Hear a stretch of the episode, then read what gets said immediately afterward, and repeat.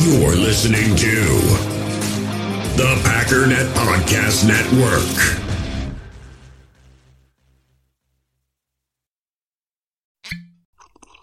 Ah, mmm. The first taste of rare bourbon you finally got your hands on. That's nice. At caskers.com, we make this experience easy. Caskers is a one stop spirit curator with an impressive selection of exclusive, sought after, rare, and household names in the realm of premium spirits and champagne. Discover the top flavors of the year now by going to caskers.com and using code WELCOME10 for $10 off your first purchase. Get $10 off your first purchase with code WELCOME10 at caskers.com.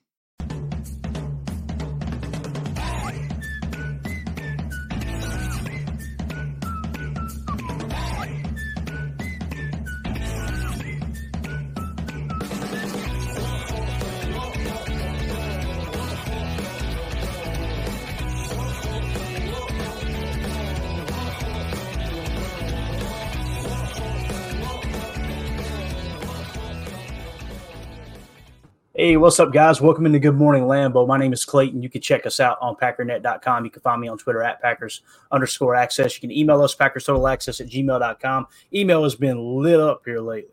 I mean, it's just absolutely wild. You can also text us 865 658 5824. I'm joined alongside Tim live in Green Bay here to talk a little Packers off season. Um, just doing a little roster eval this morning, Tim, and kind of breaking the entire thing down and, and some of the things that you need to put in place around Jordan Love on offense. You know, obviously you got your quarterback of the future. That's the big the big question this year that we got answered. Um, there's some holes on offense as well, and then on the defensive side, I'm going to be real with you guys, man. Um, I don't know how Joe Barry kept it together. These grades were horrendous, and and understand the grades the grades don't reflect the play caller. The grades don't reflect you know quote unquote the the coaching, if you will. Like they do reflect getting hit in the hand with a pick six and not catching it. They, they do. They reflect they that. They do reflect you getting into the backfield, two yards into the backfield, and sliding off the ball carrier, missing the tackle. It does reflect that. So it, you know, it, it, it, definitely reflects the safety biting down on a RPO fake and getting beat over the top for a touchdown. Yeah, there you go. So we're going to kind of lay it all out there and there's really there's a number of different ways you can approach this. And the way i like to do it you've got needs because of the roster construction but then you've got needs for how bad the team played. So what you're looking to do is first first and foremost you're looking to fill the roster right? So you got to make sure that those holes that are being vacated you've got to fill those back in. And then you key in on okay what did we do good? What did we do bad? Really specifically what did we do bad? And how do we the goal is to take that weakness and turn it into a strength every offseason, right? If you can do that, then you've really, really done your job as a front office. So when we look at the roster as a whole, we'll start on the offensive side. Let me just roll through the chat real quick and say hey to everybody before we do. Nick McSwain in the chat. What's up, buddy? Carly Ray in here. United Bates, Chuck Norris, uh, Eric Sutherland, Mikey Kamuda. I think I hope I'm saying that right, buddy. Uh, Boz in the house. What's up, Boz? Good to see you in here. NFL Pack Boy. What's up, man? Uh, Zane Strong, Green Ranger got a whole crew in here. Randy Cleavers, good morning, buddy. Good to see you in here. So, um, let's do this. Let's uh, let's dive into the. I want to start a defense, but we're going to start offense, okay? Just to kind of lay the foundation because the defense is a mess. We'll probably spend more time on the defense than the offense. So, on the offensive side of the ball, as far as people that are leaving, okay, let's talk about the holes we're vacating. And we've hit on some of these guys. We've we've popped up the uh, the free agent list for you guys several times. I'll just flash it up here for you if you guys are new to the channel. Um, this is kind of what we've been hitting on here.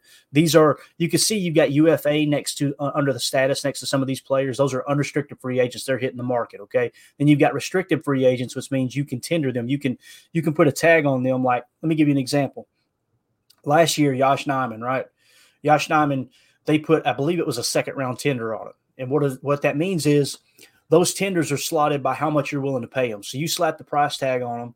The league determines, all right, what is they equivalent to as far as in value with the trade. So we put like a $4.1 million tender, whatever it was on Yosh. And that's deemed a second round tender, meaning he's now our free agent because he was restricted. We were allowed to do that. And if another team wants him, right, they can come in and trade you a second round pick. So it's got to be equal in value that pick does to the amount of money that you tagged on that player. Okay, that's a, that's kind of a very very general generalized uh, definition of what a restricted free agent is. Then you've got what we call ERFAs, exclusive rights free agents. The best way to dive into ERFAs, guys, is if you want them back, you can get them back for pennies on a dollar. It's just really that simple. Okay. So I almost count these guys as if they're still on the roster because if the Packers do like them, then they'll be back. Right. So let's start with the players who are departing on offense. Uh, the the top the, the first one that comes to mind. I'm just going to go through the position groups. AJ Dillon, he graded out as a 75.7. Okay. So you've got Patrick Taylor, who is an ERFA. So if they want Patrick Taylor back, they'll have him back. So if that's the case, you've got three running backs right there. Right. And and keep in mind too, you can use the draft to bolster that. It's totally cool. We're going to just talk about the foundation of the roster first. AJ Dillon, 75.7 he's set to hit the market. Now we kind of talked about it and some of us were okay with with putting three and a half million on aj dillon. The more i think about it tim emmanuel wilson he showed flashes. Granted he was hurt most of the year but his final grade ended up being an 80.0 and as Deadfish says in the chat here, good job. Tim. Wilson showed some promise, maybe using him a bit more will keep Jones fresh. Completely agree. And, you know, the fact that you've got a decent second back back there without AJ Dillon, it really gives you the leverage in negotiations with AJ Dillon, too. The running back market's down, right? We've seen that. That was a big controversy last year. By the way, here's you want to you want a teaser or a little tip here. Uh, uh, what do we call it? A uh, not a teaser, but a spoiler alert there that same argument we heard last year on the running back market being down, you're going to hear it again this year. Trust me. It's it's coming again, and the same people will be complaining about how running backs aren't respected enough and all this. It's coming. Brace yourself.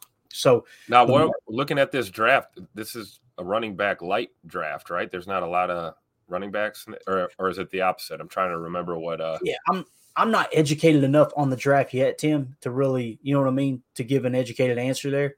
Um, we're going to dive into it. I, I, thought about doing a mock draft today, but we may do it tonight or the next day. But okay. Um, I'm trying to get the the free agent stuff in. You know what I mean? Because it is important to hit it first. Free agents going to come. A lot of people will burn themselves out on the draft right now. They'll be doing mock drafts like crazy, this and that. And then all of a sudden, free agency hits. You sign two players on the bottom of the roster. Now that's not a need. You wasted all that time looking at the prospects. I try to steer clear of that too much. But we will be doing mock drafts. But yeah, I'm not sure how deep the running back uh, market or the running back room is in the draft itself. Um, we could pull that information up really quick if we have time, though, for sure. Okay. Um, AJ Dillon, 75.7 let him test the market. The market's down, like we said. You got Emmanuel Wilson, who's showing like, hey, look, I can be that backup running back, and probably a little more effective in the pass game than AJ. Although AJ took huge steps forward this year, but that's one that's departing there. Uh, in the tight end room, you got to bounce all the way down to the tight end room. Wide receiver room, uh, like here's the other thing too. I highlighted the players in green who who were above 70 PFF grade. Okay. So Jordan Love, 83.6, you're good to go. Aaron Jones, 80.9. Emmanuel Wilson, 80.0. So you're solid there. Wide receiver room. Dontayvion Wicks, 77.8. You guys heard me say about five weeks ago. That's your that's wide receiver one right there. Like you've got to start getting him wide receiver one reps. Um, 77.8. Number two, 73.6 is Romeo Doubs. Then you got Jayden Reed at 73.3. So you got three players in the green right there. Bo Melton, by the way, only 100 and some snaps, like 170 snaps. Still a lot of snaps, though, right? 83.4. He actually led the team in PFF grade. It's just a much smaller sample size than the other guys that I tried to just kind of put him down the roster a touch. So your wide receiver room is good. Christian Watson, 68.2, obviously took a step back with the hammy, um, but still 68.2. I think we would all agree that's not horrible, right? That's a good number three receiver if indeed these guys continue to grow past him. And I'm okay with that. I don't get hung up on one player. Right. You want to see Christian Watson explode. Let let defenses forget about him for two seconds, right? And he all of a sudden your number three receiver. You bring him in on a you know a third and four play where it looks like you may run the ball, you run a play action, and he takes the top off the defense. They're going to start. You guys, uh, do you follow his? Do you follow his dad on Twitter? I don't follow his dad, no, but I've seen him on there for sure. He's got some good stuff. He, someone was calling out, you know, trying to call out Scoot for the hamstring and being glass, that you know, the narrative and his pops basically said uh, alluded to the fact that oh we're going to figure this out we this off season we're going to figure out this hamstring issue and so i don't know if they're working with their own team you know yeah. maybe got uh, some personal trainers or uh, you know you know personal doctors that are going to really take a look in depth but um i think that's cool man they're committed to keeping him on the field and i love it yeah no doubt. They said he's already spent like tens of thousands of dollars on it right. out of his own personal money this offseason to try to get it figured and out. We know rookie rookie contracts don't pay a lot, a lot of money, so mm-hmm. that shows you you got a guy that's serious about ball and investing in himself. I mean, we we know about the millions of dollars a year that you know Tom Brady spend on his body to to be able to play oh, this game for so long. So it's really cool to see uh, a second year, you know, going into his third year player that's got that same kind of commitment. So uh, keep your eye on Scoot. Don't write him off. Yeah, hey, look, and I'll turn it over to you here, Jacob. But uh, a lot of avocado ice cream, right down there with Tom Brady. that body, right? Go ahead, Jacob. What are you gonna say, buddy? No, nothing. Um, to kind of answer uh, Tim's original uh, question or whatever, it's um, that draft is really not a heavy, at least on the top of the draft. I'm looking at PFF grades, and the highest one that they have listed is Jonathan Brooks at 58. So you're talking late second round as far as that's the first I saw as far as a halfback. Um, so I mean, yeah, it could be one of those late rounds. I mean, I don't count out obviously late round running backs though. We've had our luck with some guys like that. Um, but as far as I, I, was so ready to take a high uh, pick with the running back, I just don't see it happening anymore, just because there's not a lot there. Yeah, for sure. Uh, Chuck Norris in the chat said, "Is there an update on merch?" Chuck, I'm glad you're interested in the merch, buddy. I love your movies too, by the way. I still um, the idea of Chuck Norris like, oh, where's my PTA bossy shirt? Like, so the merch store is up. I placed the test order the other day. To the best of my knowledge, it's still good to go. Now, again, we had to adjust some stuff. Like for instance, rather than have Packers total access on the shirts, we did Packer fan total access.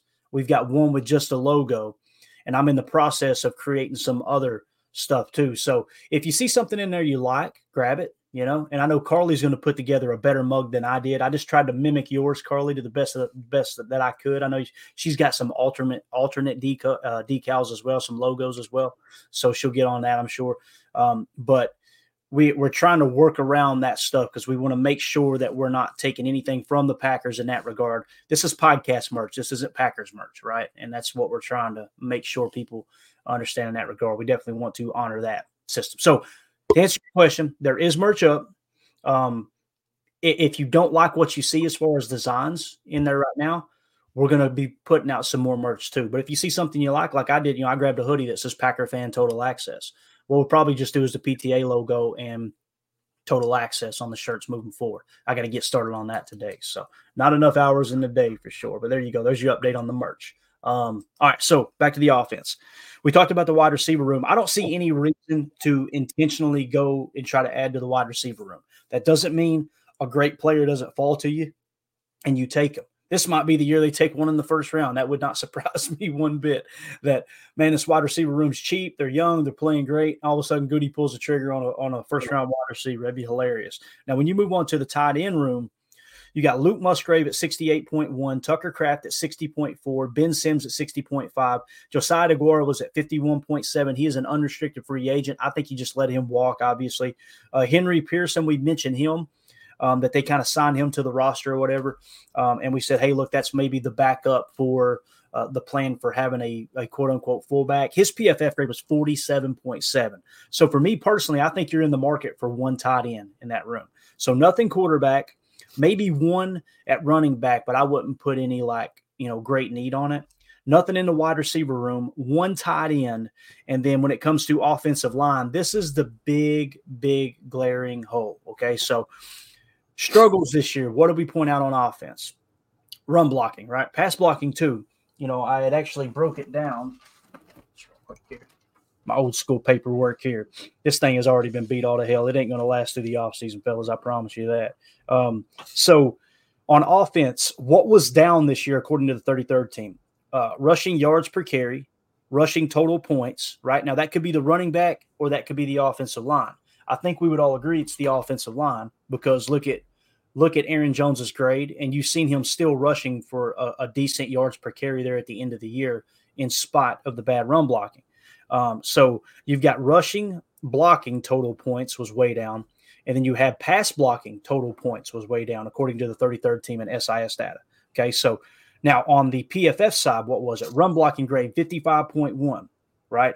So their pass blocking grade at PFF says, nah, you're pretty decent at it, right? The run blocking grade, absolute booty cheeks. So you put all that information into a pot, what's it come away with? We need to improve the offensive line, don't we? Now, it just so happens when you go to the PFF side of things, David Bakhtiari grade now to 78.3. We know he's due like 30. I think the, the number settled in at 39 million is what the cap hit's going to be this year.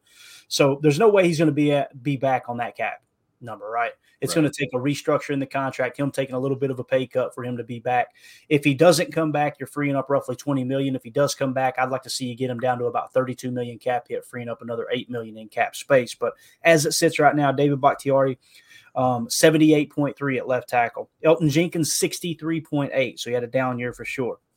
Although there are some metrics, and this is why you got to cross check, cross reference with SIS data. Um, there are some that he is, you know, one of the best, pa- one of, if not the best pass blocking offensive guards in the league. It's just, you know, certain aspects of his game is what's taking a hit. Josh Myers, center, according to PFF, 54.7. Now keep in mind, 33rd team, they had him as the ninth highest center in the league in total points per play or per game, rather. So take that as you will. To me, when you're that bad on PFF and you're not that, according to the 33rd team, you're probably somewhere in the middle of the pack at about 15 or 20. You know what I mean? Probably closer to 20 than 15, honestly. But nonetheless, it is a tier two position of importance. I think you got to look to upgrade there if at all possible. Now, do I think they're going to do that? No. I think the Packers like him. I think everything they've said in the media, they mean what they say and they say what they mean. I think he'll probably be back, and there. I wouldn't be surprised if there's no competition. Just want to point out that's one of the the big big eyesores on the offensive line, according to PFF. Jon Runyan, we talked about him yesterday. 56.5 is what he graded out. Now he's going to be a free agent. He's leaving. Zach Tom, 79.7. So you're set at right tackle, just an absolute stud. I feel like you're set at left guard as well. And if Bach gets that contract down, you're set at left tackle. Rasheed Walker, 66.3. Everybody has convinced themselves that Rasheed Walker had like this all pro season. Rasheed Walker played great for a late round pick, and he showed improvement. He was kind of forged in the fire, right? But we got to stop pretending like, hey, this dude right here, let me tell you, Rasheed Walker, he is, you know, you know, just a slam dunk Pro Bowler or All Pro. It's not the case. But again, 66.3, solid performance for him filling in at left tackle. That's a tough ask. Yep. Uh, Nijman's going to hit free agency. 57.4 was his grade. So I'm of the opinion let Yosh test the market. If you don't get any offers, sign him for a veteran minimum. If you don't, if if that doesn't work out, fine, we'll replace him. Guard Sean Rhyan, he's going to be on the roster, 49.3 PFF grade. And Royce Newman, he's going to be on the roster, 40.9 PFF grade. So all that information, this is if you use the color code system like like my nerdy rear end does, okay, you've got center, right guard, tackle, and two more guards. So you've really got five holes that you could fill there. You could probably find an improvement walking down the street, right? you know what I'm saying? With that being said, and again, what was the negative aspect? Run blocking, pass blocking was down a touch, right? Run blocking was way down this year. So you want to take that that negative, right? That that weakness and try to make it a strength. That's how you approach it. So with all that assessment, it's a lot of stuff to cover. I think you need one tight end and three offensive linemen this offseason. That's going to kind of set the stage for free agency. That's also going to set the stage for the draft. Now, when you look at the offensive line uh, from that perspective, there, um, who, how many of those spots are going to be starting spots? Sean Rhyan's setting the setting the floor for you at right guard, right? I think it would be okay to go in free agency and try to find a good guard. I'm not saying break the bank, but try to find a starting caliber guard. There's nothing wrong with that. Maybe you can get a deal on one. But let's go around the horn with that. All that information, any direction y'all want to take it. Let's hear what you got to say, Tim. Uh, I'm just looking at right guard, and I'm thinking like, you know, this is clearly why.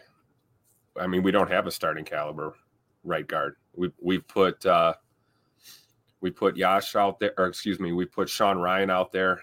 Um, JRJ has been out there, and it's like putting those two together has mimicked a starting right guard, and uh, that's not the that's not going to be the answer in 2024. Uh, it can't be. So, yeah, free agency, draft, whatever we have to do, but um, some of those numbers, man, are astounding. Like you look at Sean Rhyan's numbers. Normally, when you get you know lower snap counts, usually those guys grade out higher, right? You know, just by the fact that they have played a little less snaps than than a lot of these starters but it's like I'm looking at Sean Rhyan's grade and I'm going that that's like you said, that's the floor. I, I don't even like that as the floor. I don't either. And I'm just being honest. And, and, look, this is not I'm not ragging on these guys at all. Um, Sean Rhyan's a good dude. He's a good teammate. Um, you know, and we can say that about a lot of guys on this roster. But at the end of the day, like you say, Clayton and Jacob said this before too. You know, at this level, it's it's a business, and um, you know, NFL stands for not for long. What have you done for me lately? Uh, win it now. We're you know, so we've got to address that issue. I I'd almost say you know, you talk about center, center being more important position, and I 100% agree. But I I feel like we got to get the you know the right side of this this line here figured out because we got Zach Tom over there, who's a, a you know certainly a, an anchor and has solidified his spot at right tackle. We got to put somebody next to him there. Yeah. I really believe it, and and like you said, I think there's some logic to what you're saying about Josh Myers. You know, he probably probably be back.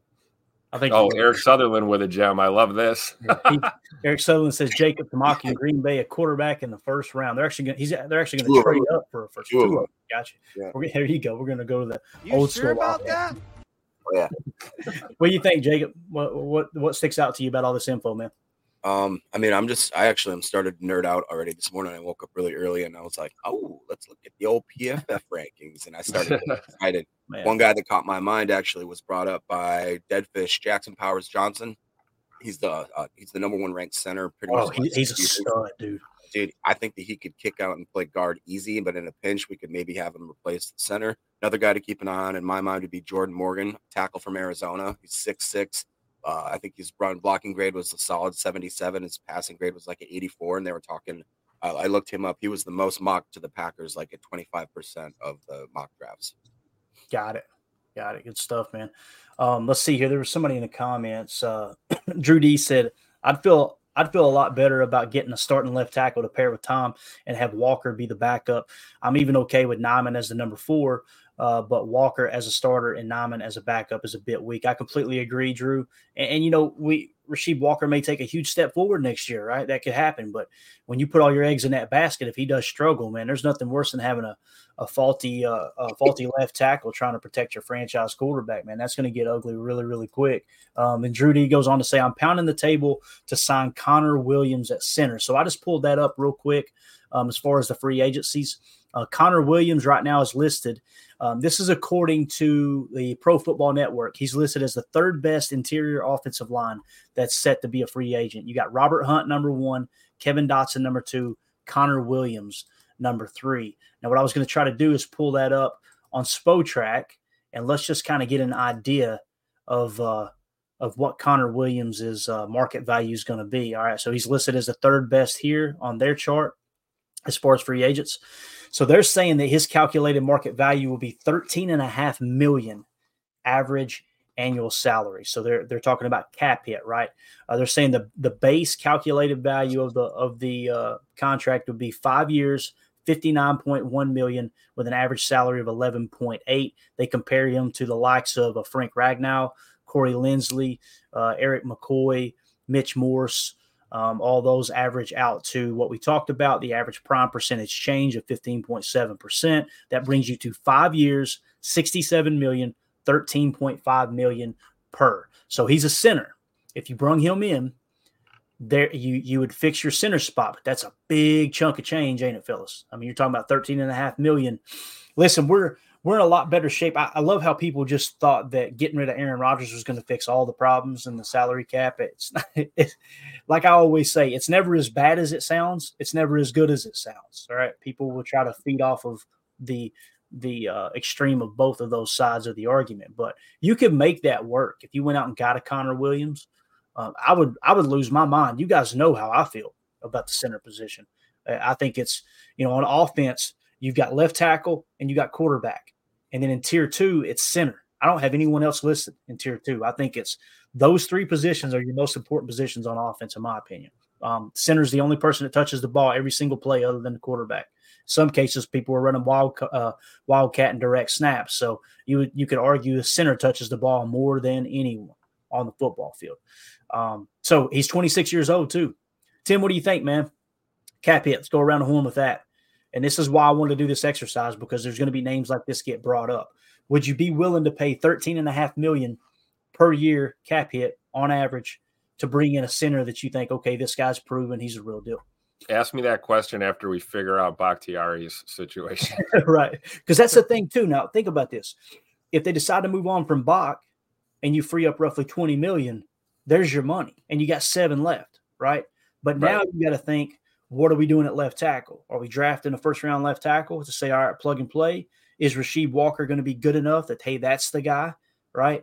Or do Those you go to free agency for that, right? Do you do you right. bring in a veteran you know contingency plan for you know five to seven million a year or whatever it's going to take mm-hmm. and uh, see see how that goes um, i know preston smith made comments uh, yesterday when they were cleaning out lockers saying that uh, you know we need to have a championship off season is what he said and have a mm-hmm. have that focus in the off season so you know maybe rasheed walker does take that step maybe he right. grinds out a, a, heck of an off season and uh, shows up to camp a you know a new man and uh, you know a solid wall over there at, at left tackle. But um, you know we can't bank on that. We won't know until uh, you know probably at least preseason or you know first quarter of the of the season um, how he's looking. So um, yeah, I think we got to figure out the uh, the Bakhtiari deal. But I'm not opposed to um, you know paying a, a center like that or taking a cap hit on a prospect at center that could be um, you know there for the long haul. Because hey, look, we know Jordan's going to be here,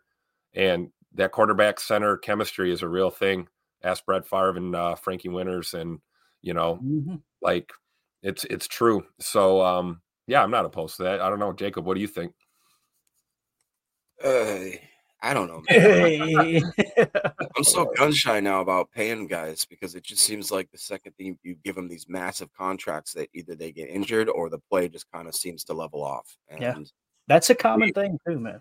It is. I really just think that I like the competition. I like the young guys. Like um, you know that whole aspect of don't draft when you need draft you know to, for backup kind of thing and then that way if god forbid you have an injury somebody moves away they they want to get off the team or whatever the case is you have that like that base that we've talked about which is again what's so important about the offseason is building from the base level up you know really making sure like we you know we talked about that signing those practice squad guys that's like your base floor right that's your foundation yep. of what you have that bottom of the team and is if you can keep making that level grow and grow and grow. I think that's going to be massive. And again, 14 draft picks. Like, I don't know if we package some of those and really think about like we could make some moves in this draft. Mean, the Packers are lethal in the second round. I see a lot of potential for a lot of different positions. I just, if you look through like that PFF and just uh, filter those results for just like guard, tackle, and center. I mean, there's a lot of dudes there, and there's some really, really good looking guys that grade out very well. So I could see the Packers again doing some of those things that they do when they take three stabs at wide receiver, three stabs at quarterback, three stabs at the offensive line, you know, whatever that case may be. Yeah. And when you look at, you know, what's up, Emilio? when you look at the left tackle market, right? We were just talking about that and, and saying, okay, if you if if Bach isn't going to be on the roster, do you try to fill that void in free agency? Let's say you did go for a center like a Connor Williams, right? And you try to fill that hole at center. The top offensive tackles um, as far as free agents. Uh, Mike Onwenu uh, from I think he was in New England if I remember correctly. You got Jonah Williams, Tyron Smith, Mekhi Becton, Trent Brown, Donovan Smith. Yosh Nijman is listed as the seventh best. George Fant, uh, Jermaine Eluemunor, I think is how you say it, and Josh Jones. So when I went to the market value, there's only one that's listed with the market value, and that's Jonah Williams. So keep in mind, Tyron Smith, 33 years old. Uh, Andrus Peat, 30 years old. Duane Brown, 38.3, right? These are some of the that are listed as tackles. Some of them are guards, but they can play tackle as well. Okay. So if we go to Jonah Williams, who's a right tackle, who's 26 years old, his market value is showing 14.9 million. So just a touch more than what we talked about for center there. Right. So uh, again, that comes out to some of the comps are DJ Humphries, Donovan Smith, Taylor Decker, Dion Dawkins right? And when you take John Williams, you've got an average prime percentage change of about negative 0.5, uh, 5.5%. And uh, your calculated market value for him now would be five years, 74.6 million, 14.9 average annually. So another another direction they could take it is signing, you know, someone like that in free agency uh, at left tackle. But again, this is if Bach is not here. The other option would be, like I said, to try to get box cap number down to about 32 million. You keep him, you're set at left tackle. You can now draft. Uh, you know, like I said, we've got I think we we could see as many as three new offensive linemen added. I'm not talking about just camp bodies either. I'm talking about actually on the roster all year. I think that could happen. Not that you would spend a ton in free agency to do it, but you're going to have that kind of void unless you just want to run it back with a team that really, really underperformed run blocking. So, um, Emilio, anything you want to add to this conversation? Man, I know you just rode out of bed. You've been in the whiskey all night. Yeah. yeah. uh, yeah, he not honestly, only rambled, but he rumbled and stumbled. Yeah, that helped me start it off here. No, but honestly, um, you know, talking, hearing you guys talk about it, the I, I would honestly feel a little bit better just keeping Josh. He finally got his uh, his head on straight. We're we're got the call squared away and spend a little That's bit a more, you know, spend point. a little bit more left tackle, right guard, um, and sure that up because, like you said, he's touching it every time. Him and him and Jordan, I feel like they've got a they've got a little uh, little vibe going now that we went through that that rough snap where he, you know, didn't snap it on the QB sneak, all that stuff. There's just those little things that we'd have to hammer out again next year. So I wouldn't be opposed to maybe you know looking at that left tackle, right guard um, a little bit more you know closely like that because then you, he's also got the connection with Elgton. You know if we could get three out of the five. And it's not like every team is going to have, you know, five stellar O linemen. It's not like we're going to have the top five O line, the top top five wide receiver, QB, all that. We, we're going to have to pick something that's not perfect, um, and, and you know work with it. So yeah, I'd be cool with that. Yeah, and some people were hearing you say that about Josh Myers and going, Emilio, he graded out a 54.7. Again, this is just one side of the coin. You go to the 33rd team, they had him graded out as the ninth best center in the league. So you got to take everything in into account, mm-hmm. right? With with all of that information put in a pot together, me personally, I think the route we should go is if Bakh is willing to take that pay cut, I'd like to see him back at left tackle. You got Rasheed Walker as a backup tackle. You go out and try to find you a solid guard or a solid interior offensive lineman to try to plug that gap on the right side. And you could probably do that. Interior offensive lineman, that value drops significantly after those right. top wave of guys go. Could probably get a better deal on a right guard. You now have a new starting right guard. He doesn't have to be great. Just he'll give me 65 PFF. You know what I mean? Just somewhere in that range. And okay, that's we can we can work with that. Um, that might be the best way to fill it in. But again, with with everything and, and how everyone underperformed, one thing we're not talking about, and I don't like to call for people's jobs, but Coach Butkus, offensive line coach, I mean, you got to step back and go, what are we doing run blocking? Uh, you've seen it all year. I mean, it was it was bad. Pass blocking, yeah, they played good, but the run blocking is like, and also if you want to run it through another filter, how do we draft offensive linemen? You know, you never hear about Green Bay going, oh, they drafted this guy. He's a road grader. He's one of those run blocking. It's always footwork, pass blocking technique, right? So mm-hmm. maybe Coach Butkus is taking a little too much heat from me there. And the fact that he's trying to make chicken salad out of you know what, right? Yeah. Feels like the defense just like a, a, a, huge emphasis on protecting Jordan in this Absolutely. first year, and, and, and, and maybe that run blocking got lost in the mix a little. Right. Yeah, and I don't disagree with it. You know what I mean? Like that should be top priority, right? And and you've seen it's it's what it's it's one of if not the main reasons we had success this year was love doing that little fadeaway, that fadeaway, buying that extra second, right? If you do go too far, swing the pendulum too far in the opposite direction, now you got him running for his life like some of these other young quarterbacks. That we definitely don't want that. Right. but uh, the same thing that goes on with the defense and having you know the pass rush versus the versus the run stop. Same same kind of idea. I feel like. Then he was just like, hey, let's just protect Jordan, give him a shot, and see how it goes. Yeah. Yeah. You want to be balanced, and it's hard to hard to achieve that, right? You got you got. It's like you you'll take being great in one category as long as you can be at least good in another and I think that's what we're looking at in, in run blocking here is like, let's get good at least to complement this uh, really good pass pro that we have. Yeah, absolutely. Eric Sutherland in the chat said uh, Newman, Rhyan, and Jon Runyan is like stepping in three piles of dog crap at once. They've underperformed, man. There's no doubt about it. it's wild to me, though. You you you always got to kind of step back and go, okay, what is the common thread here? Think about this. Just hear me out a second th- three years ago, two years, at least two years ago, might have been three years ago, Royce Newman had a decent year. We're like, man, look at Royce Newman at right guard, right? Now his play declines, right? So Jon Runyan takes over. He had a good year. Was it last year? We were like, man, his pass blocking solid. He's played good. This year he declines. What is it about the right guard position? Is it is it you know are they asking too much from that position? Are they is there something we're not seeing behind the scenes that makes that right guard grade out so bad? According to you know what I mean PFF and and the blown block percentage. Don't get me wrong was horrendous with with Jon Runyan too. That's why I cross checked that. After I heard him get emotional about being a Packer last night, I was like, man, I'm I'm trying to find any reason possible to bring this guy back, and it's just it's just not been there. Unless, of course, the market isn't there for him. You bring him back on a minimum, and there's another backup for you. You know that knows the system, knows the calls, is familiar with working with Josh Myers and all that. So, right. Um, but to that, that point, to that point, Clayton, I mean, we had Josh in there that whole time, right? So there's some consistency there, but we can rotate our right guard, and it's not mm-hmm. killing mm-hmm. us. You know, it's it's not that big of a deal that it's a revolving door right there. You know, we're we're still making it work. That's what kind of gets me excited about having like a solid three. You know, mm-hmm. two to two to three you can count on, but um, that's exactly it, man especially considering injuries, you know, over the course of the right, season. Right. Josh has been there, right? Everybody on the right, right, right guard's been hurt. Elgton's had hit his thing here or there. I mean, consistency is staying on the field. So mm-hmm. we've seen that. I like what Reef says here, and, and I'm okay with this kind of talk and these kind of moves in the offseason. I just don't like it in season when you start shuffling people around. But if you make this decision going into the season, I would have no problem with this. He said, get a right tackle and then go from left to right, Bakhtiari at left tackle, Zach Tom at left guard, Elgton Jenkins at center, Josh Myers at right guard, and then your new right tackle. Think about that. You know, if you were to go out and get that top right tackle that we said for 14 million, right?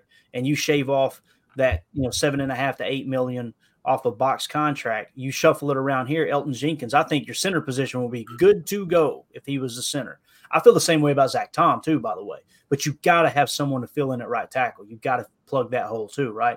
Um, so yeah, if you were to go out and get a rookie, a rookie right tackle or sign one in free agency, if you could pull that off um, for a decent amount, that might be another way to go. But again, I'm cool with that in the off season. When people start talking this type of stuff in season, I'm going, hold up. Now, if one injury happens, you're moving two or three players rather than just plugging and playing one guy into one spot. You know, that's where you really cue the the uh, circus music. But I do want to say, if you guys uh, enjoy this type of content, Scan that QR code in the upper right. That will send you to Packernet Podcast where you can find this one. I've had a ton of people reach out and go, Clayton, I can't find your podcast. I'm typing in Packers Total Access. It's under the Packernet Podcast Network. Okay. Um, that we love being a part of that network. They've got a ton of other podcasts. Some people complain this time of year. They go, man, there's nothing to listen to from Packers. Uh, you will get I would I would feel really comfortable saying with the Packernet Podcast Network, if you're subscribed to them on wherever you get your podcasts, you'll probably have at least two, maybe four shows every single day this off season. That's how much content we're going to churn out. So if you like to plug in in the off season, scan that QR code or just search Packernet, P A C K E R N E T, one word. That will send you to the Packernet Podcast Network. Make sure you subscribe there, and uh, you'll get notifications every time we uh, put a new pod up. Like this show we're doing right now. As soon as we're done, it will get ripped and go into podcast form immediately. Um, it'll be scheduled like this show here will probably go live at four o'clock today. So just so you kind of know. Uh, but yeah, I like Reef's idea there. I don't, I don't, I think that's a, another way that you can look at the offensive line. Nick McSwain said a good center makes a whole old line better. It's so true. It is so true. They are the quarterback of that offensive line. There's no two ways about it. And you guys, that's that's why I was like, I hate that we're not acknowledging the fact that we missed on Myers. And when I say missed, it doesn't mean that he is the worst center in the league. It simply means you spend a second round pick on a guy, you expect him to be top tier. Like you, you know, and the guy that dra- that got drafted right after him has played absolutely solid in Creed Humphrey, and that dude already won a Super Bowl, right? Well, I, and I know Super Bowls aren't a center stat. I got telling you, man, the great teams in the league, they've got good centers. They've got good centers. And uh, we kind of said the same thing about tight ends last year too, didn't we? We were like, you know, you look up and these teams that are always competing, like look at the Chiefs again, right? You got Mahomes and Kelce, and uh, you know, here, you go, Detroit, right? Look at Detroit competing. Look at what Sam LaPorta did this year. Now look at what Green Bay did. Go get Musgrave and Tucker Kraft. It wasn't even great. These guys are grading out in the '60s, right? What was Tucker Kraft? Uh, let's see. Luke Musgrave finished at 68.1. Tucker Kraft finished at 60.4. It wasn't even great and look at how it just revamped the offense, right? So tight ends are important too. But yeah, I'm with you on center, man. It makes the whole offensive line so much better. Uh, let's see here. C Dub Irving says, I just hope we bring Jones back. if these last five weeks show us anything, it's the offense is much better when Jones is going and he proves he still has it. He'll be back, C Dub. There's no doubt in my mind.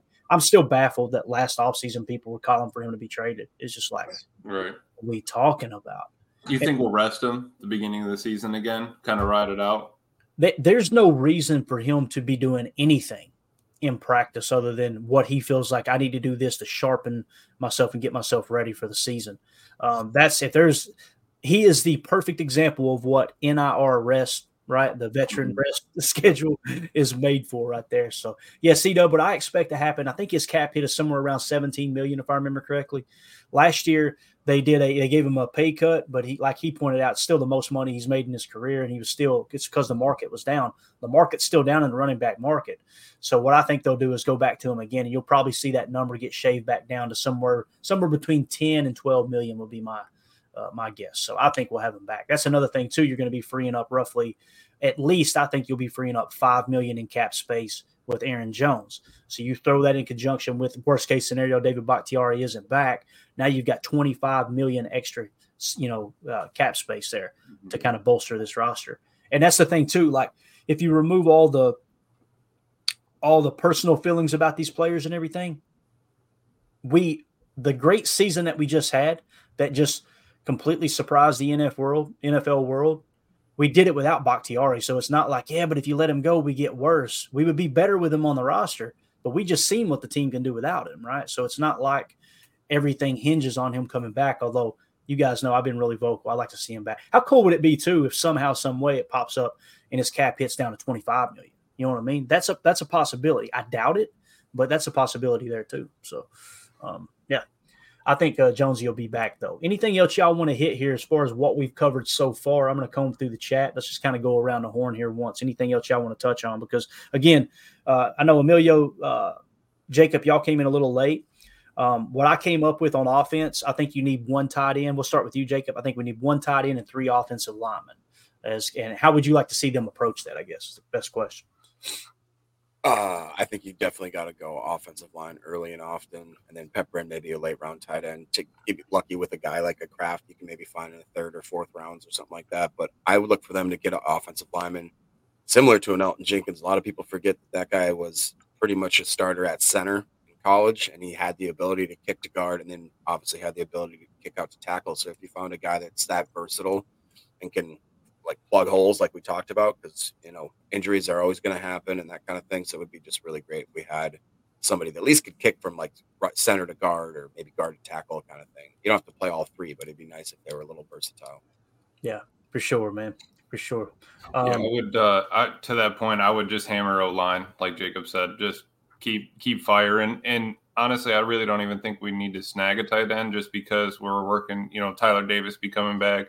Um, uh, DeGuara, yeah, he's probably gone, but we can find you know someone walking down the street and right. throw him in there. I mean, it's a little bit more as an H back if we can find somebody that's you know a fullback tight end sort of thing in the late round. You know, like from some tinier school, smaller school, something like that. You don't get a lot of like a lot of playing time. Um, but besides that, I think just hammer the O line, go from there. Just give us the, the most chances at it. Um, you know, it's not like we didn't try to go for some skill positions. You know, we tried we grabbed Lew Nichols there in the seven, so like we'll shoot at something like that. You know, later on in the in the rounds, and we still have the picks for it. But yeah, um, more yeah. important would be line. Drew D said, "Someone call up Frankie Winters. Let's see what old Frankie's into nowadays." Yeah, Which, by the way, I've been watching uh, from 1995 Packers Falcons. It was in December. Man, it God, it was so much fun. John Madden and Pat Summerall calling the game. Mm-hmm. Feel like I'm nine years old again. You know what I'm saying? and they're in front of the TV. Dad saying, "Turn that damn thing down." You know, yeah, just love it, absolutely love it. Uh, so yeah, call it Frankie Winters. That's a blast from the past. Trudy also went on to say, "Aren't we good at tight end with Musgrave, Kraft, Davis, and Sims? If Tyler Davis comes back, yes, you know, if he returns."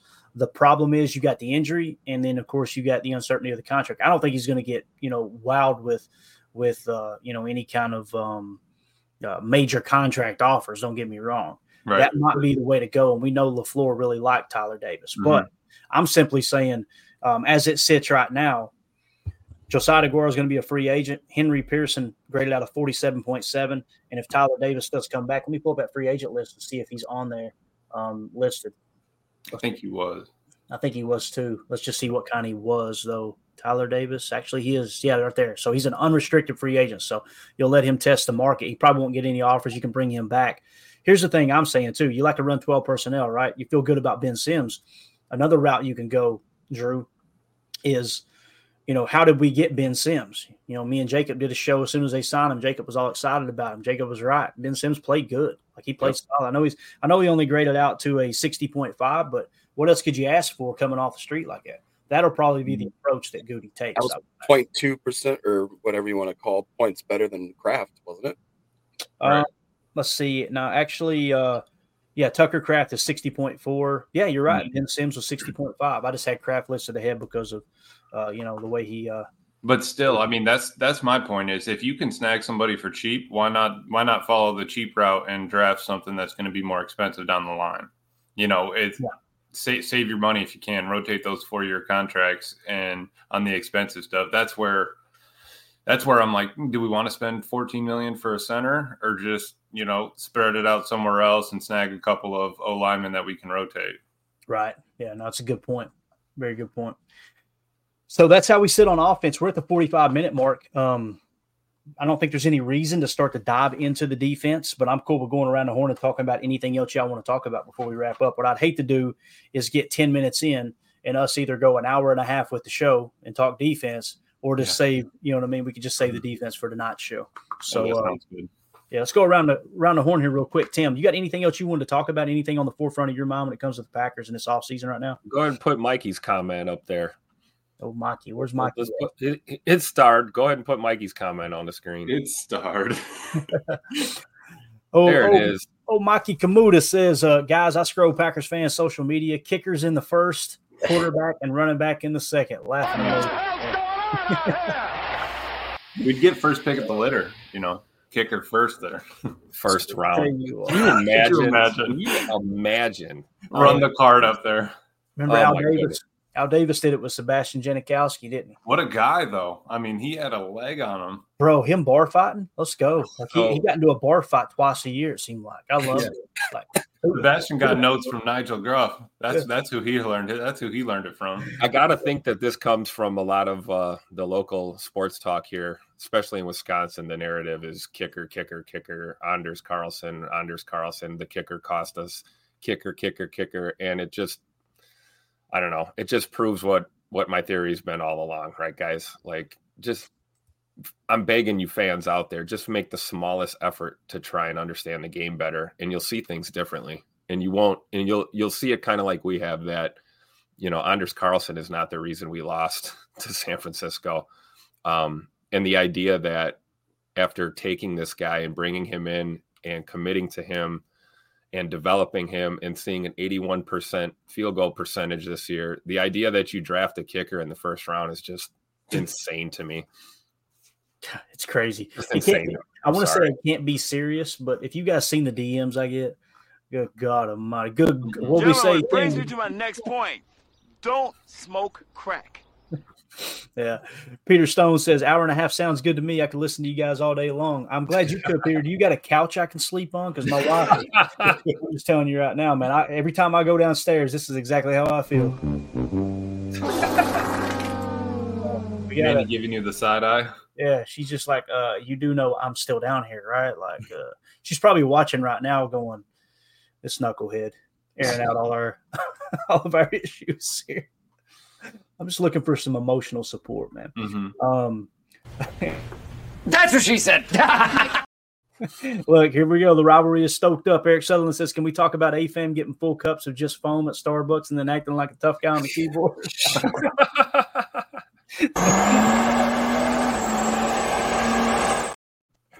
I love it, man. Absolutely love it. Let's see. Uh, Drew D says, I'm totally in favor of drafting special teams, but a kicker should never be drafted higher than a fifth, in my opinion. But we um, could get a fifth year contract out of him, Drew D. I'm kidding. could you imagine slapping the fifth year option on, on a kicker? kicker? Oh, he's he we sold. I mean, he's the one. Yeah. My gosh, you guys are off the rails, man. Um, and, and you know what's crazy? What got lost in the shuffle of all this is at the presser yesterday Coach LaFleur said, they said, uh, are, you, are you thinking about bringing in competition? for the kicking position. And he like looked at him and was like, we're bringing in competition for every position. Mhm. Like you know, you never know when you're going to find that next great player. Like you know what I mean at, at any spot. So you It's know, like Goody turns the roster. absolutely, man. Got to give Goody. I'll tell you, man. Goody, I, I doubted him early in the year. Still don't like the Rasul trade. Don't get me wrong. Mhm. But uh, uh, unless that third rounder that we traded, you know, that we end up drafting from that trade, unless that turns out to be just an absolute stud, then I'll go. Yep, I'm shutting up on Goody. But other than that, that move this year, and of course the whole Aaron Rodgers, how you handle the contract. There's no reason to guarantee guarantee that money to trade him the next year. That's just crazy. But other than that, man, that dude has put one hell of a roster together. And I love that they stuck beside Matt LaFleur too the whole time. You know what I mean? Matt, man, I'm just telling you that that guy. I going into this year, I kind of looked at it like it's probably going to be a wash, and we'll really judge Matt next year to see what he does once the roster gets kind of completely revamped. But coming out of this year, I'm like, my God, man, give him a lifetime contract. What he did with the youngest team in the freaking league, and and that everybody's just putting it on Tom Clements that Tom Clements is the one who molded Jordan Love, and I love Tom more than anyone, you know. And yeah, he was asked about that yesterday too. Coach Lafleur was, and he was very very vocal in, you know, I'm not going to try to convince him to do anything he don't want to do, but we'd love to have him back. I consider him a good friend, and he's just made me a better coach. But we got to give Matt Lafleur some credit on uh, kind of molding Jordan Love into into what he's become too. Mhm. right? Who do you think you are? I am. Exactly, Pete Weber. Got to give uh, got to give him his flowers. So And the death of Aw Shucks Matt LaFleur. He's gone. Jacob, he's gone, ain't he? He's gone. Yeah. No more chin strap. We're going full beard now. Yeah. Absolutely. Full Jacob. That's What do you right. think about that, Jacob? Oh man, I'm just like it's.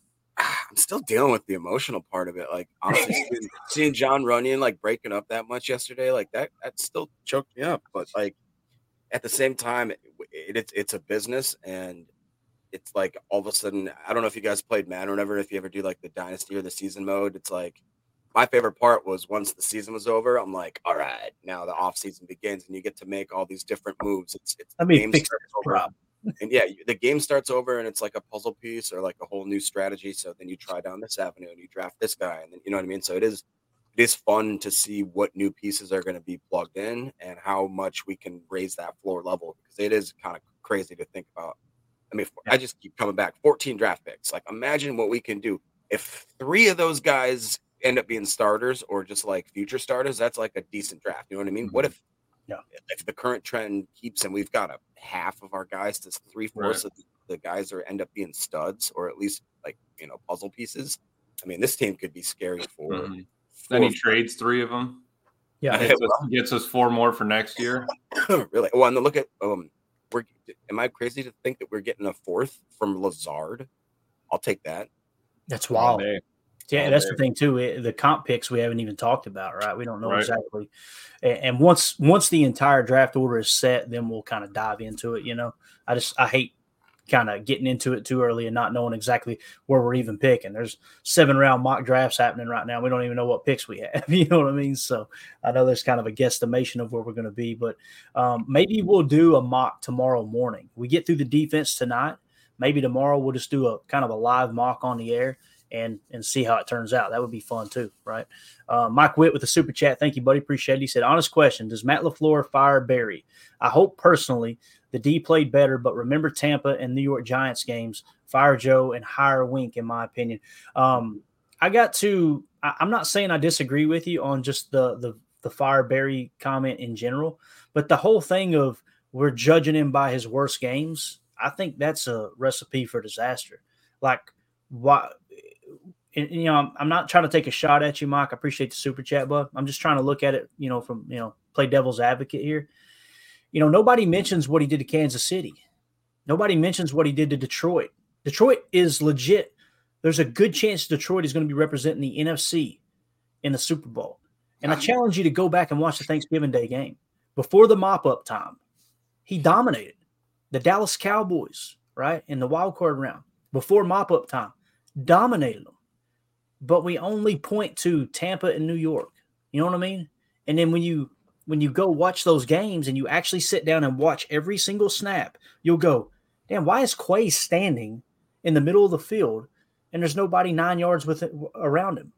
That's not on Joe. Joe Barry didn't drop a deep and said, "Listen, Quay, listen to me, buddy. Everyone else on the field is going to be playing zone match, right? They come out in a quad look and they shift a three by two. I want you to stand right in the middle of the field and cover no one. I promise you, Joe Barry didn't tell him to do that. So you got to put that play on Quay. And we're going to dive into the defense later. The the PFF grade for Quay Walker, 59.6.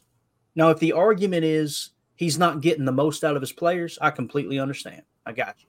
And I think there's that has to be judged too.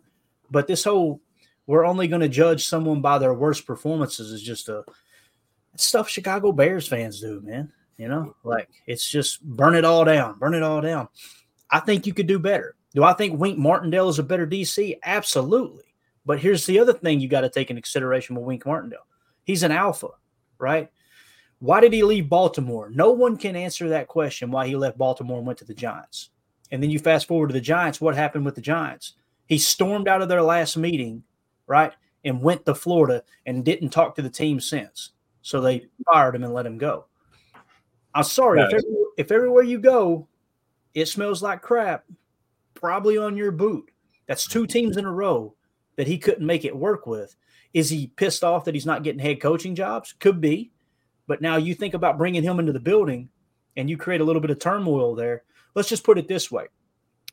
How how did the Giants do with Wink Martindale as their DC? They had a bad year, right? Oh no! We suck again. Exactly correct, Tim. Now let's go back to Baltimore. How has Baltimore done since Wink left? For you. So this whole idea that Wink Martindale is the second coming of freaking Buddy Ryan, you know what I mean? Like there's there's a lot of other things that come into factor. Do I think he's a better play caller, a better DC than Joe Barry? Absolutely. But if he comes in and acts like an asshat and disrupts everything in the building, I don't want him. So that's why my my response to Wink is all, always so is he coming in to be the DC and Matt's right hand man and actually be an a organization first guy? Absolutely, sign me up. But nobody can guarantee me that, you know. So that's the tough part I have about Wink Martindale, that makes sense. But I appreciate the super chat, buddy. And again, I think we're on the same page with uh, Barry. Now, as far as does Matt LaFleur fire him, the more time goes by, I feel like it ain't going to happen. Um, but I could be wrong. Uh, let's see. Randy Cleavers with the super chat. Appreciate you, buddy. He said, Our defense is coming together. Add some pieces and keep it rolling. Um, defensive line is the big thing that sticks out to me. Defensive line. I mean, there's a lot of holes just to give you a sneak preview of the night, we'll wrap up right here. I think we need two defensive linemen, two linebackers, four corners, and four safeties. Put that into perspective. Clayton that, saying we need four corners. Wow. Bro, and t- so think about this. This is your our 14 picks go to defense then, Clayton. this yeah, exactly. It's coming. Yeah. If they take a corner in the first round, people are going to lose their mind, but it's coming. um, Jaire Alexander graded out 74.3. He's the only player in the cornerback room I got in the green. And we'll talk about this more in depth later. Next, the highest graded is Robert Rochell at 64.4. Next is Keisean Nixon at 60.7. Next is Corey Ballentine at 59.8. Now, keep in mind, his passer rating against was the best on the team. And PFF has him graded out at 59.8. That shows you how bad the cornerback room is. Carrington Valentine, 57.5. Seventh round pick. What else are you going to expect, right? Eric Stokes, 51.5. That's first round pick. One of these precious first round picks. We've dumped all this draft capital into the defensive side, and Joe Barry's a moron. He can't make it work. Maybe we missed on some of these picks. So those all those corners, like I said, Robert Rochell is a restricted free agent. I think they'll bring him back for special teams. Keisean Nixon, unrestricted free agent. I think they'll bring him back because of his kick return ability, right? But you notice how we're not saying because they're a good cornerback. so the only good corner you got on the roster right now, in my opinion, is Jai Alexander. That's according to PFF. So I think uh, I think you're going to see at least two, possibly four cornerbacks added to the cornerback room. Because as it sits right now, the only one that are returning are Jaire Alexander, Corey Ballentine, Carrington Valentine, and Eric Stokes. And those last three I mentioned are booty cheeks. So, there you go. That's how I feel anyway. People, I know I'm going to get roasted over that, but I'm just saying, like, it, everyone who thinks that this DB room is great, give me your give me your argument. Because SIS disagrees, PFF disagrees. You turn on the tape, you go, eh. Now, again, what was the other thing we, we pointed out when we broke down the roster or broke down the entire team? What were the negative aspects on defense? The only thing that went backwards on defense this year was turnovers, right? How many drop picks did we have? Jair drop picks, Jair drop picks, Darnell Savage drop picks, Quay Walker drop picks. Like, as a DC, are you saying it's Joe Barry's fault that they can't catch an interception? Because I'm that's a hard pass for me, you know. Um, and look at where they were when when these plays happen. That's that's the Right. key, right? You know, you talk about being schemed into position to make a play, then you got to make that play. Absolutely. And pass coverage, according to the 33rd team, total points, right? Grading the players, just the players. Here are the total points they earned on the year. Last year, it was at 7.6, and those total points dropped all the way down to 5.7 this year. So, according to the 33rd team and PFF, your pass coverage has got to get better. It's got to. And it has nothing to do with the play call, has nothing to do with the scheme. It has with the players not performing. So, there's going to be at least two new corners in that room this year. Like I said, I could see as many as four. I'm not saying you go first round, second round, third round, fourth round. I'm thinking you get a couple couple of cheap free agents to try to try to hit another Rasul Douglas, right? Remember how Rasul played. So um, that still hurts. I don't want to talk. I'm tired of talking about Rasul. It's like if Rasul's on this roster, I'm going. I feel okay about the corner room. Got to get a little bit of depth, but we got our third round pick, boys. We're good to go. So, all right, I'm I'm, I'm done. Anybody else got anything they want to ask? Go around the horn. Tim, what do you got, man?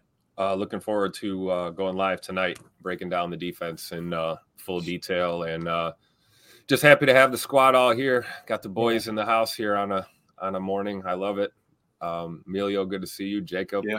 The beard is here. Always makes me feel good that Yeah. you guys are in here, and um, it's a good thing we got going, man. It's going to be a great off season as we uh, ramp up for the Super Bowl run in 2024. So uh, make sure you guys uh, tune in tonight and check us out, man. We're going to continue to break things down. So very happy to be here. That's all all I got today. Absolutely, Jacob. What you got, bub? Yeah, I think I'll be able to join tonight. Hopefully, if everything works out. Ooh. I'm, go. I'm just excited. I'm really excited to get into the draft stuff. Once I cracked open the PFF and really started looking at a couple different lists and rankings, all of a sudden I'm just like, ooh boy. Jacob's getting excited. It's I mean, everybody looks at um, you know, does that differently. I personally like looking at each list and then I just I go right to YouTube and I, I put in highlights. I start with highlights and then I work backwards because I do I do think highlights are important. Anyways, we'll get into it. We got lots of time to do that stuff. Um, Mhm. I hope we go cornerback first, first, first round. I really do. I hope it's Kool Aid. It's either Kool Aid or Kool-Aid. Kool I'm gonna be a happy man. Mhm. Coolest name, man. Coolest name. Um, Emilio, what you got, bub? Uh, second, second, Tim and uh, Jacob's points there. Appreciate everyone on the pod, uh, everyone in the chat. Uh, you three right here, and I'm excited for for what's for what's to come here in the off season, man. We had a great season, uh, and let's get after it, man. Hashtag hire Joe Barry, right? Let's start it now. Reef pointed out lots of injuries in the DB room, and uh, let's see, no, not that one. William says, "Correct, Reef and Barry did a heck of a job with backups for most of the year." People, people forget that. All you hear is they got all these first round picks. It's like, bro, they're starting Ballentine and Valentine, Mhm. a seventh rounder, and I don't even know where Valentine was drafted. So if he was, I don't know. Um, anyway, it's wild. So yeah, I agree with that, William. Again, he's not perfect. I think you can do better, but you got to put things into perspective for sure. Now we'll go to it. Eric Sutherland said, Stokes is a great cheerleader. Maybe we trade him to Dallas. Come on, Eric. Be nice. What's wrong with you, dude? oh, Yeah, there we go. that's an elite group, though. Those cowboy cheerleaders. That that is elite group. That is elite. Oh, were- did you hear that? I don't want to get into it, guy. I'm going to get canceled. yeah, don't get into it. Yeah. They, they said that the Packers players were mean to him on the sideline. What a 32 cameras in the stadium didn't catch a damn glimpse of it, but they were Yep. mean to him. So there you go. Sounds like a conspiracy. Look at Tim. He... As soon as you said it, Jacob, Tim's head went. All right, we're out of here, guys. We'll see y'all tonight. Appreciate everybody hanging out with us. Let's give a special shout out real quick to our boys, uh, Mike Witt. Thank you for the super chat. Randy Cleavers, thank you for the super chat. Really, really, really appreciate y'all so much. Um, yeah, we'll see you guys this evening. We'll break down the defense. Jacob, if you want to dive into a little bit of draft stuff and you have time, uh, comb through corners and safeties for me in the draft a little bit, and just maybe a handful of names for tonight if you want to. That'd be a cool little. Yeah, it'd be fun. All right, awesome. We'll see you guys tonight. Thank you all for hanging out with us. For those of you listening on the pod, thank you for making us a part of your day. As always, let's go out and be the change we want to see in the world and go, Pack, go.